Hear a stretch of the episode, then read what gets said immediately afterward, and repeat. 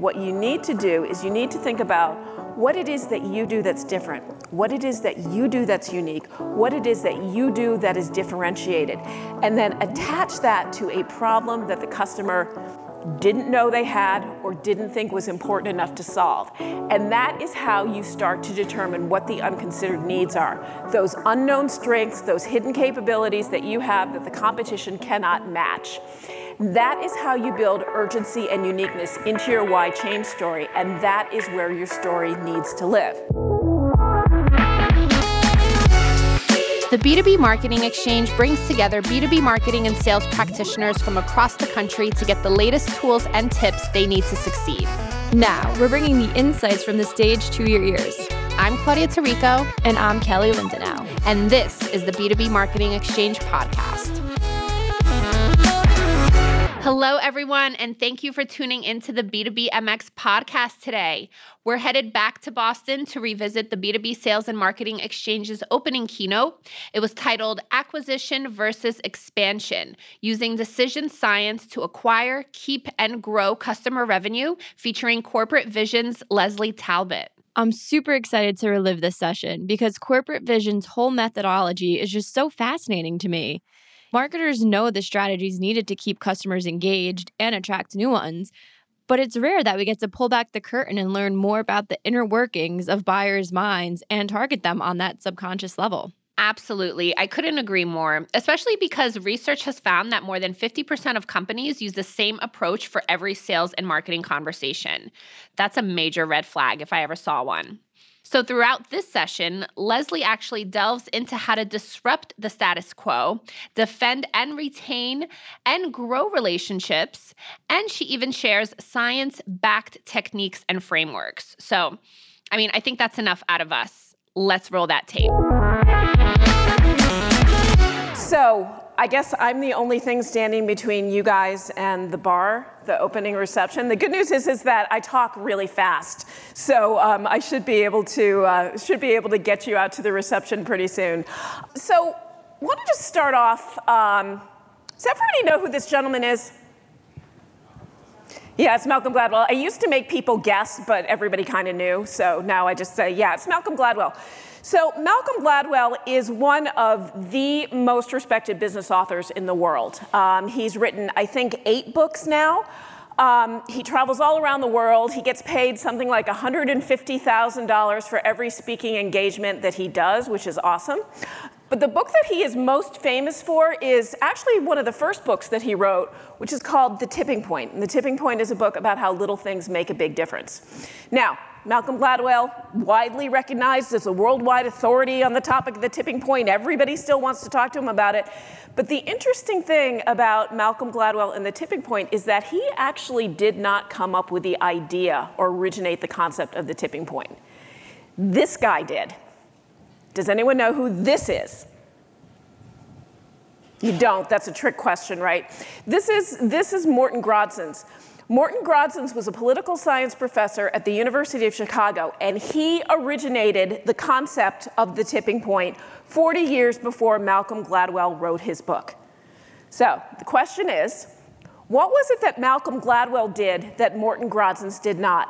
Why was Malcolm Gladwell able to take an idea that was old and unoriginal and make millions of dollars off of it, Whereas poor Morton Grodzins, who by all accounts was a very nice person, labored in obscurity in his classroom for the, rest of, the rest of his career, and actually sadly died at a very young age. So, what was the difference between the two of them? Storytelling, yeah, exactly. Malcolm Gladwell told a better story. He told a better story because he used anecdotes and examples and great narrative to be able to take an idea that was inherently great and make it apparently obvious to his audience. And in doing so, he articulated the value of the idea. So, what does this have to do with sales and marketing? Well, as sellers, as marketers, whatever our role is, we are all in the business of articulating value. We do that every day. Sadly, most sellers, most marketers actually don't do a really good job at articulating value.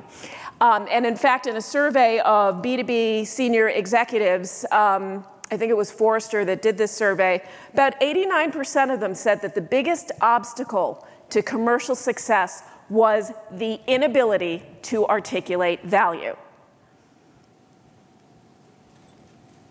The inability to be able to communicate and to make your ideas uh, to make your ideas um, coherent. So, value in general is kind of an abstract concept, right? How do you know? Value is essentially in the eyes of the beholder. So if you want to learn how to articulate value, the first thing that you need to do is you need to understand what it is that your audience actually does value. How do they frame value? How do they make choices? And how does that influence how you as a seller, you as a marketer, will interact with them? And the way to do this is through a discipline, through a science that we call decision science, which is the study of how buyers frame value and make choices. Decision sa- science is composed of three separate disciplines behavioral economics, cognitive neuroscience, and social psychology. Those three things together comprise decision science. So, behavioral economics is the study of how buyers actually behave versus how you might logically think that they should behave. One of the most fun things about studying behavioral, science, behavioral economics is that people make choices that are often wildly at odds with what they say they'll do or what they actually should do logically. Cognitive neuroscience is about studying the brain. What is going on in a buyer's brain as that you are presenting to them, as you're having a conversation with them, as they are interacting with your content. And social psychology is how the external forces in your buyer's life are going to influence the decisions that, that they make. So at Corporate Visions, we study all of these things. We do research, we write reports, we run tests, we put the little caps on people and study what their brains do. And we do all that to find out what is the best way for sellers and marketers to articulate value to their buyers. One of the things that we have studied over the years is whether or not buyers frame value and make choices differently based on whether they are a prospect or whether they're an existing customer of yours. Does, does it make a difference in the decisions that they make if they have had a long-standing relationship with you and bought things from you, or if they're brand new? Um, and bef- before, I, before I tell you what the answer is, I can tell you that in the past, in my work at Corporate Visions, I used to spend a lot of time telling people, nah, you know what, it doesn't make any difference. If you've got a great message, it was good enough to get them in the door, it should be good enough to keep them with you, right? But is that really true? What do you think? So, there's a concept in decision science called status quo bias. And what status quo bias tells you basically is that people, all other things being equal, will likely stick with the decision that they make. They don't like change all other things being equal, they want to just keep doing the same thing over and over again because it's easier for them, they perceive as it less risky. There's a host of reasons why people tend to prefer the status quo. So when you are in an acquisition motion, when you're interacting with a prospect and you want to get them to do something different, your job is to defeat their status quo bias. You want to disrupt them, and you want to disrupt them because you've got to convince them that their situation is urgent enough that they need to do something different. And how do you do that? You do that by getting them to change and getting them to change now. So that sounds relatively easy, right? Oh, okay, all you need to do is go out and get, get people to change. How difficult is it to get people to change? How difficult is it to get people to do something different? It's pretty hard. It's really, really hard. Let's take a look at the typical B2B buyer interaction, the way most people understand it. It usually starts with a point where the customer will engage with you in some way, shape, or form. They'll click a link on your website, they'll respond to a campaign, or they might pick up the phone and call one of your, one of your BDRs just to get information. And in most organizations, when that happens, that kind of kicks off a little bit of a feeding frenzy, right? You're all over this buyer. Everybody is all over this buyer. You know, they're interacting with you, they're interacting with other people on your team, they're likely interacting with the competition as well. And at the end of that, you go back and forth, and they make a choice, right? They choose you or they choose the competition. But is that the only choice that they can make? What else could they possibly do? Nothing. Nothing. Exactly. And in fact, according to research by Sales Benchmark Index, 40 to 60% of qualified opportunities, that's opportunities that are in your CRM that your sellers are excited about, 40 to 60% of opportunities end in no decision. And I will submit to you that the reason why this happens is because sellers and marketers are having the wrong conversation with their prospects. They're trying to get them to choose them. They're trying to get them to choose you. So they're answering the why you question. When in fact, the buyer hasn't even decided that they want to do anything different at all. They take that initial engagement as a buying signal and they spend a lot of time trying to promote why they are better than the competition, when in fact the buyer may not be interested in doing anything different whatsoever. So if you want to have an effective why change conversation with your buyer, you've actually got to back that conversation up to the point where they're untroubled. And by untroubled, I don't mean they don't have any problems. They might, in fact, even be dissatisfied with the status quo that you are trying to disrupt, but they're just not going to admit that to you, right? They're going to interact with you because they actually secretly, deep down, want someone to tell them that everything's okay and they really don't need to do anything different. So you need to back the conversation up to where they're untroubled, get them to challenge their assumptions about the way the world works today, and get them to see the world a different way. And if you do that with your why change message, you create a much faster and better trajectory to you and to your solution. This is called creating a buying vision. And what the research shows is that while 26% of B2B buyers might like the traditional bake-off RFP kind of situation where, you know, they stack you up against all of your competitors and they do the full moons and the half moons and then they pick usually based on price, right? In fact, 74% of senior decision makers say that all other things being equal, they will prefer to work with a company that establishes the buying vision. So if you can get in there early, if you can start to get them to think about the world in a different way, you've got a much better chance of actually closing that commercial transaction. Okay. All right. So, how do you defeat status quo bias? How do you have that conversation? The first thing that you need to do is you need to understand what causes status quo bias in the first place. What are the four causes, or what we call antecedents, of its status quo bias? There's basically four things to look for preference stability, the perceived cost of change, selection difficulty, and anticipated regret and blame. Preference stability simply means that when somebody makes a decision, they prefer to stick with that decision through thick and thin. Even if they're not 100% wholly satisfied with that decision, or even if it was a really difficult decision to arrive at, they're gonna, they're gonna stick with that. Cost of change, the perceived cost of change. People believe the status quo is free. They believe if they do nothing else, if they just kind of stay put, it might not be the best situation in the world, but at least it's not going to cost them anything extra, right? So to overcome the cost of change, you actually have to show them that the cost of staying the same is greater than the cost of change. It, it, creates more risk, it creates more expense, it creates more business problems to keep doing what you're doing than it is to change. Selection difficulty. When all other things look alike, it's safer to just stick with what you're doing. So if you're trying to overcome selection difficulty, you need to show contrast between yourself and the competition or between yourself and the status quo. Because contrast, perception of value lies in the contrast between competing alternatives. And then finally, anticipated regret and blame. Nobody wants to be that person, the person who made the bad decision that took the company down the wrong path. And in fact, science shows that the actual the actual thought or idea or imagining making that terrible decision can elicit in people the same physiological response that they would experience if they actually made that decision in the first place. Your palms sweat, you get that sick feeling in the, in the, in the pit of your stomach.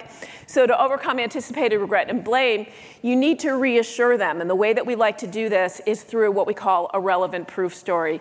You need to show how somebody else had that same unconsidered need was surfaced, solved the problem working with you kind of resolves that. So those are the causes of status quo bias. And I use the term unconsidered need because that is a key part of delivering a why change message. So if you think about all of the stuff that you have to offer, all of the products, all of the solutions, and you bang up that up against the needs that your customers say that you have, chances are there's going to be stuff that you do that overlaps with needs that the customer has. And they will be all too happy to tell you what their needs are. And as a marketer, as a seller, people do all kinds of voice of the customer research. They do all kinds of interviews and all kinds of research to determine what those needs of the customer are. So you have that conversation, they tell you what they want, and that's wonderful, right? Boom, you've got these capabilities and they're great, and they're gonna solve that perfectly. The only problem is, as they tell you what their needs are, they're telling your competition the same thing, right? So what ends up happening is you get red boxed right? You have a commoditized conversation with that customer where what they're telling you is the same thing that they're telling the competition, and what the competition is telling them is the same thing that they're telling you. That's no good for anyone, but aha, you say. That might be true, but we don't just talk about what they say they want. We also talk to them about our value added capabilities. And the value added capabilities are stuff that you add on, that you layer on, that the customer perceives as adding cost and complexity. It's not necessarily stuff that they need, not necessarily stuff that they ask for. So it's not necessarily stuff that they're going to respond to that's going to make them favor you over the competition. So, what do you need to do? What you need to do is you need to think about what it is that you do that's different, what it is that you do that's unique, what it is that you do that is differentiated, and then attach that to a problem that the customer didn't know they had or didn't think was important enough to solve. And that is how you start to determine what the unconsidered needs are. Those unknown strengths, those hidden capabilities that you have that the competition cannot match. That is how you build urgency and uniqueness into your why change story, and that is where your story needs to live. Now, when I talk about unconsidered needs, there's, there are very few needs that are out there that the customer is truly not aware of. If you have a capability that solves a problem that a customer doesn't know they have and really, really needs to solve, take that and run with that all the way to the bank because that is messaging gold. What is far more likely is that your customer has problems that are undervalued. So they know they've got a problem, they don't think it's important enough to solve, therefore they do nothing about it. It is your job as a seller or as a marketer to get them to care about that problem way more than they already do because you've got the ideal solution for it. And then the other type of unconsidered need is what we call an unmet need. In other words, they think they're solving it, they know it's a problem, they've got a workaround, it's okay, they feel like they can live with it. So, an unmet need. You, your job, again, as a marketer, is to show them that their current approach is flawed, is unsustainable in some way.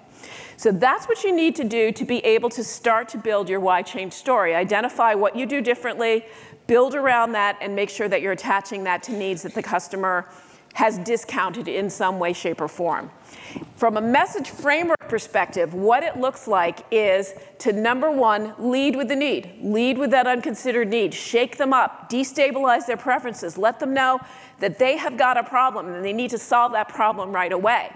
Show them their flawed current approach. They're doing something about it, but whatever it is, they're not doing it right. And you've got to show them that that flawed, flawed approach is unsustainable. And then finally, show them the new way. What should they be doing? What should they be doing differently?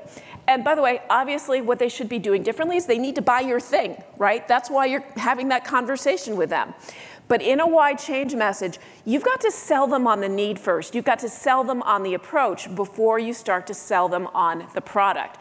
You've got to get them to agree, like, wow, that really is a problem. I hadn't thought about it. I really should be doing things differently before you can hit them with your capabilities. The biggest mistake I see marketers and sellers make in creating why change messages is that they try to shoehorn their solution in too quickly. You've got to get them to buy into the approach before they buy into the product. And so that's great. So that's your why change framework. But how do you create urgency around that? Because you could give them that great why change message and they could be like, yeah, you know, it really does sound like I have a problem. Come back next year and maybe we'll talk about it. Whereas you want to that, communicate that urgency now. So you need to build a why now framework around your why change message. Attach their problem to a business issue or an industry trend that you know they care about, right? Make sure that you align that story with something that is going on in their world right now that they know that they have to deal with. And then bookend that with that customer story, with that example, with that, that likely outcome that will show what their world is like when they finish, when they adopt your solution, when they solve that problem. So that is the why change story. That is the why change message framework. And that's awesome. when you're trying to get someone to change, right? But here's the thing most organizations that we work with get between 70 to 80% of their revenue from existing customers. So, chances are most of the customer conversations you, your sellers, your marketers are having are with existing customers, where you are the status quo. So, when you are the incumbent, when you are the status quo, do you really want to disrupt yourself? No, of course you don't, right? You absolutely don't. When you are the incumbent, when you are the vendor of choice, your job is to defend the status quo because now you are the status quo. And that is a wholly different type of message. That is a wholly different buyer psychology. It is a wholly different set of skills that you need to adopt to be able to message to that existing customer.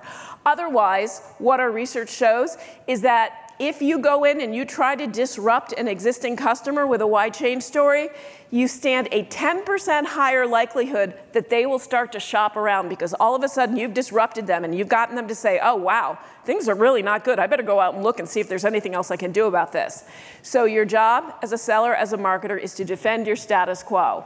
And that's either through what we call a why stay or a why evolve message, because there's two, two different motions here. So, remember all that stuff that I told you about defeating the status quo and all the things that you have to do to defeat the four antecedents of status quo bias? When you are in an expansion or, or a retention motion, you need to do the exact opposite of everything that I just told you to do here, literally. So instead of creating uncertainty around their preference stability, you actually want to reinforce that because their preference in this case was you. They picked you at one time, and you want to make sure that they know that that was the best, the smartest, the wisest thing that they ever did. Instead of showing them that the cost of change is less than the cost of staying the same, you want to show them the opposite. You want to show them that making a change now would be difficult, would be risky, would be expensive, would be disruptive to their business. Why in the world would they want to do that? And then selection difficulty. Again, the idea of selection difficulty is to show clear contrast between yourself and the alternative, but like we said, human beings hate change. And all other things being equal, they would rather just keep doing the same thing. So, all you need to do in a retention motion, when all you want them to do is buy the same thing from you again, you actually don't want to show that much contrast between yourself and the alternative. Why? Because if you start showing contrast between yourself and the alternative, they're going to want to investigate what other options are out there. So, what you want to be able to do is you want to be able to show that you're keeping up with the market, and they, as a result, are keeping up with the market. But you yourself, you don't, you don't want them to, to look around and look at the alternatives. And then finally, anticipated regret and blame. Again, this is a big one, especially in an, a retention or expansion motion, because here is where you can show them that the risk of making a change is going to be too great for them and that if they move away from a solution that they've already had success with that they've already invested in, in time, in money, in resources, the alternative could be extremely painful for them. So you want to again reinforce all of that. So does that make sense everybody? Does that does that kind of seem logical to you? Yeah, it does. And uh, like I said before, for years, like I, as a messenger, ran around and told people, yeah, you've got a great message that should work for existing customers. And it wasn't until we tested it with our scientists, and by the way, we tested this three times because we, like, the results came back and we said, no, that can't be. We kept testing it and testing it. And finally, our scientists said to us, it's called status quo bias for a reason. So lean into that. You have a tremendous advantage as the incumbent vendor, and that is a good thing because that's where the bulk of your business is coming from. So this is what if you if you think about if you think about this motion as value over time, one of the things that you'll see is that it's not just you who has made an investment in this customer. Your customer has made an investment in you as well you know, they, in addition to the purchase price, I mean, they've invested political capital, they've invested their reputation, they invested a lot of things in getting to a workable solution with you. That's the current impact of that solution, right? And they should be seeing results fairly early. But they've also invested time, money, and resources in making that, making that um, investment and making that successful. What does that mean for you? That gives you what we call your incumbent advantage. As the incumbent, you have an advantage in that they have invested in you just as much as you've invested in them. They are going to be very reluctant to move off of that investment because essentially they would be starting from scratch all over again. So when the competitor comes in and they're trying to steal them away from you and you are the status quo, the questions that you need to be able to raise with this existing customer is it really worth it? Is it really worth backtracking and giving up all of the progress that they have made for an unknown, untested, unproven solution?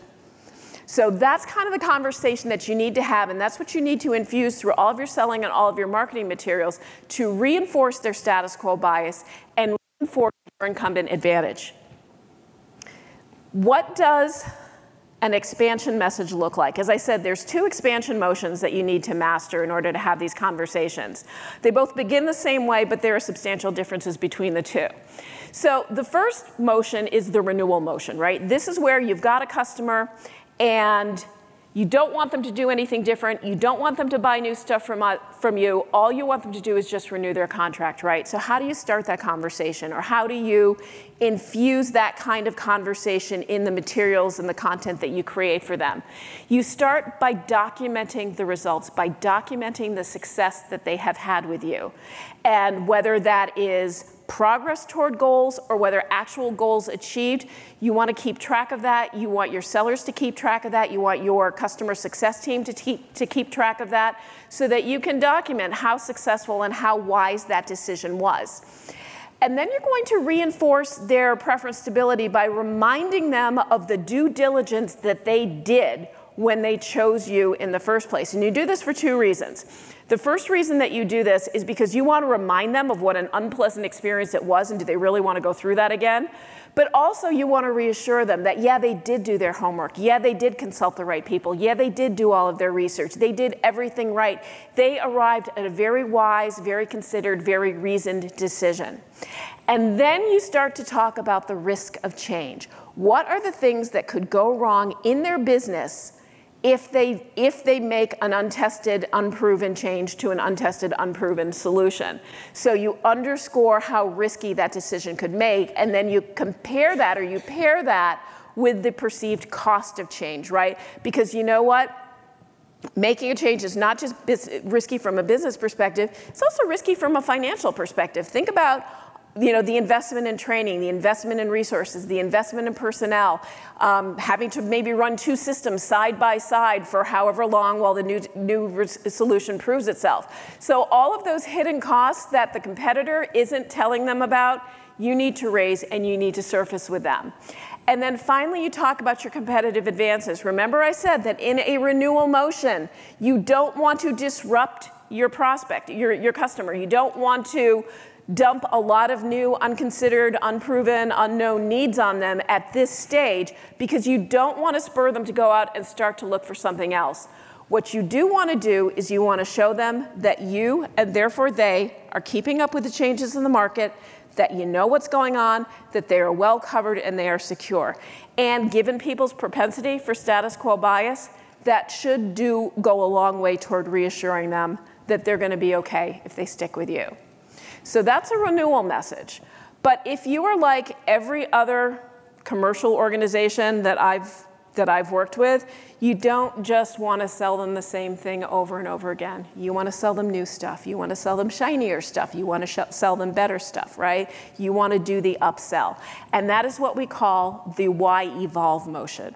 The why evolve motion builds on the relationship that you have with that customer builds on the trust that they have with you and works to parlay that trust and that relationship into a deeper and more profitable relationship for both of you. So, how do you do that? Again, you start with documenting results. Starts the exact same way as the why stay message, right? You want to document their progress to their strategic business goals. And I'm going to talk about what those are in just a second. But you want to document the progress. But then, instead of going down the line and just reinforcing everything that they did, you need to gently let them know that their world is changing and they made a great decision to work with you however many years ago, but the world is different now. Market forces have changed. A recession is coming, or inflation is a big problem. Whatever it is, there are things going on inside and outside their organization that affect the viability of the solution that they bought from you. And this is not to say, hey, you know, nobody saw that coming and we didn't know, but really more like, yeah, you know, the world is changing. The world always changes. You made a really good decision, um, but you know, these new forces are coming in, and this is kind of the logical progression of your relationship and your use of our solution. So highlight those evolving pressures, and then and this is where you really have to lean into the relationship because you've got to be honest with your customer. You've got to share the hard truth that given these evolving pressures, they are not as well positioned as they could be to deal with those evolving pressures. And like I said, this is a conversation that is very much built on your existing relationship with that customer. And the conversation can evolve something along the lines of, you know, we've been great partners for X number of years, and we wouldn't be a good partner if we didn't let you know where you are exposed. And it's really hard to do this. Sellers have a really hard time admitting that the thing that they sold two years ago isn't going to fit the bill for the next two years. But it's critically important because you know what? If you don't tell them where they're exposed, the competition will. And if the competition is right, you could walk into a situation where one of our clients actually came to us and uh, came to us and said, you know, my boss went to a conference and heard XYZ and my vendor hadn't warned me about XYZ. So my boss came to me and asked me why I hadn't told him about this problem. So there's always going to be forces out there that are swirling. You can't put your customers in like a bubble and expect them to not hear about this. So it's better that they hear those hard truths from you than anyone else because they trust you. And then you share with them, hey, here's the risk that you're exposed to if you don't do something differently. But then finally, you talk about the upside opportunity and you talk about what it is that they're going to be able to do differently if you go forward together. If they buy your new platform, if they upgrade to the next solution, if they augment their solution with some new capability that's going to address those evolving pressures. So, again, very, very much a relationship based conversation, building on the trust that they have already established with you. And the why evolve conversation, I say, is the one that most of our expansion customers come to us to, to, learn, to learn from because they all are looking to expand those relationships with their, with their customers. So again, client, um, client expansion, client acquisition, two completely different motions. They do not mean the same, same thing. Different skills, different psychologies, different stories that you need to be able to master both of those. And this is what it looks like kind of in the overall life cycle of a customer relationship. You can see the beginning, you're looking to defeat the status quo. Um, I want to call out this partnership planning portion of this diagram because I think this is something where a lot of handoffs get dropped, right? So the seller makes the sale, it's awesome. The implementation team moves in, the customer success team moves in, and a lot of times they're incented very differently. A lot of customer success people are incented to make their customers happy. They're incented on things like adoption and utilization, and all of those things are really important. But chances are the senior decision makers who signed off on that purchase weren't looking to buy your solution because they wanted a lot of people to adopt it. They had real business challenges and business goals and corporate goals and departmental goals that they wanted to achieve. So it is incumbent on both your sellers, your marketers, your customer success teams to know what those goals are and how they're measured. And you would be amazed we thought when we rolled out this framework, everybody would have a handle on how to document their results, and everybody would have, have a handle on, on, on what their goals were, and everybody would have a handle on the metrics that they use to measure success. It's something that customers really struggle with. So it's better to start having those conversations with them early and get them to think about the things that you'd like to be measured on, right? Because if they don't know what to measure, you can help them and you can actually strengthen their partnership by doing that. So after they've crossed the Rubicon and they, they become your customer and you become the incumbent, again, you're going to have you're you're going to have or your sellers are going to have quarterly business reviews with that customer. Where what do you do during the quarterly business review? You should be revisiting those goals, documenting those results, identifying their progress and where you might have fallen short so that you can resolve it. And you're going to do this in every single QBR. You're going to bring them that information on those evolving pressures, on those industry trends. Why? Because when you come to have that expansion conversation, you don't want them to raise their hand and be like, why didn't you tell me about this, right? So you want to make sure that you understand what it is they're trying to achieve and then relentlessly track those goals as you go. And then when you get to the point where the contract is coming to an end and you realize you've got kind of two decisions to make. If it doesn't look like you're going to buy anything new from you, then go straight to that renewal conversation. You've already got your results documented, so you can talk to them about the risk of doing something different, and they should just re sign on that dotted line. But if they've indicated that they might be opening to expanding that relationship with you, then have the evolve conversation with them because that is the ideal time to start getting the wheels turning and having that and getting them to to consider doing not just something different, but something more with you. So that's the commercial choreography. And that is what I had to tell you about. We've got a ton of information in this ebook. If you want to grab it, just grab the QR code and you can download it. And I'm a, I told you I talk fast, so I'm a little bit early. Um, does anybody have any specific questions about this? Anything I can answer? Yeah, Brian.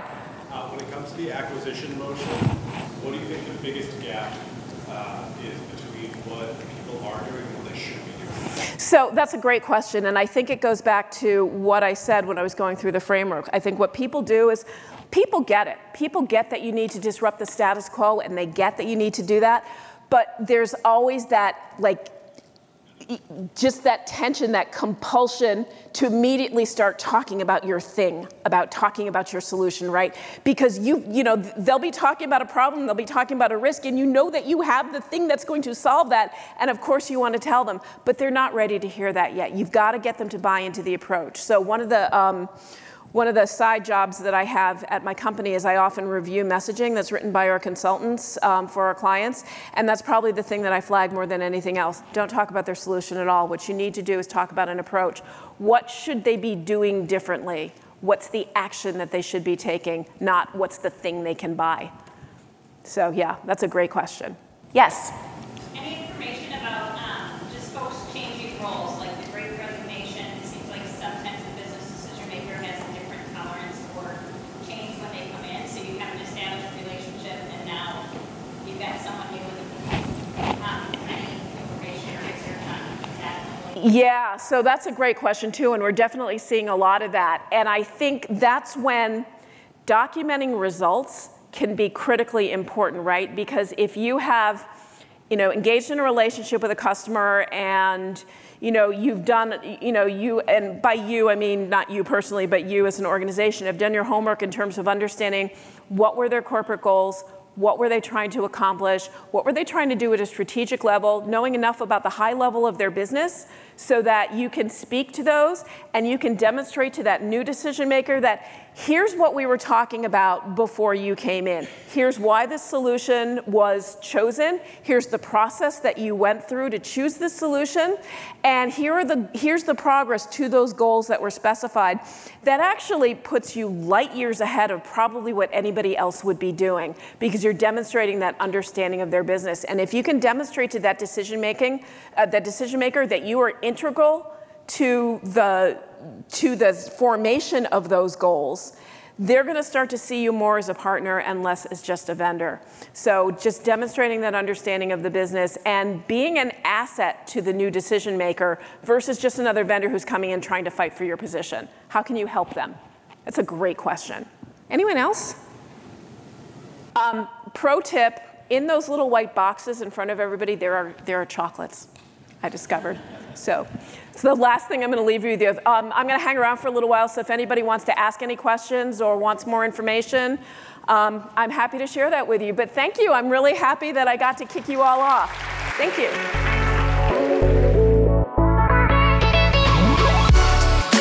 I loved Leslie's energy during this session. She just shared some really actionable takeaways. Yeah, I couldn't agree more. And you really can't argue with science, can you? You're absolutely right, Claudia. You cannot argue with science. So, with that, that is a wrap on today's episode. I'd like to thank you all for tuning in today. And I'd hate for you to miss any upcoming episodes, so make sure to subscribe to the pod today. We're available on your podcast player of choice. And make sure to chat with us on Twitter and LinkedIn. We would love to hear your feedback and learn who else you'd like to hear from. Thanks again for tuning in, and we'll see you next week.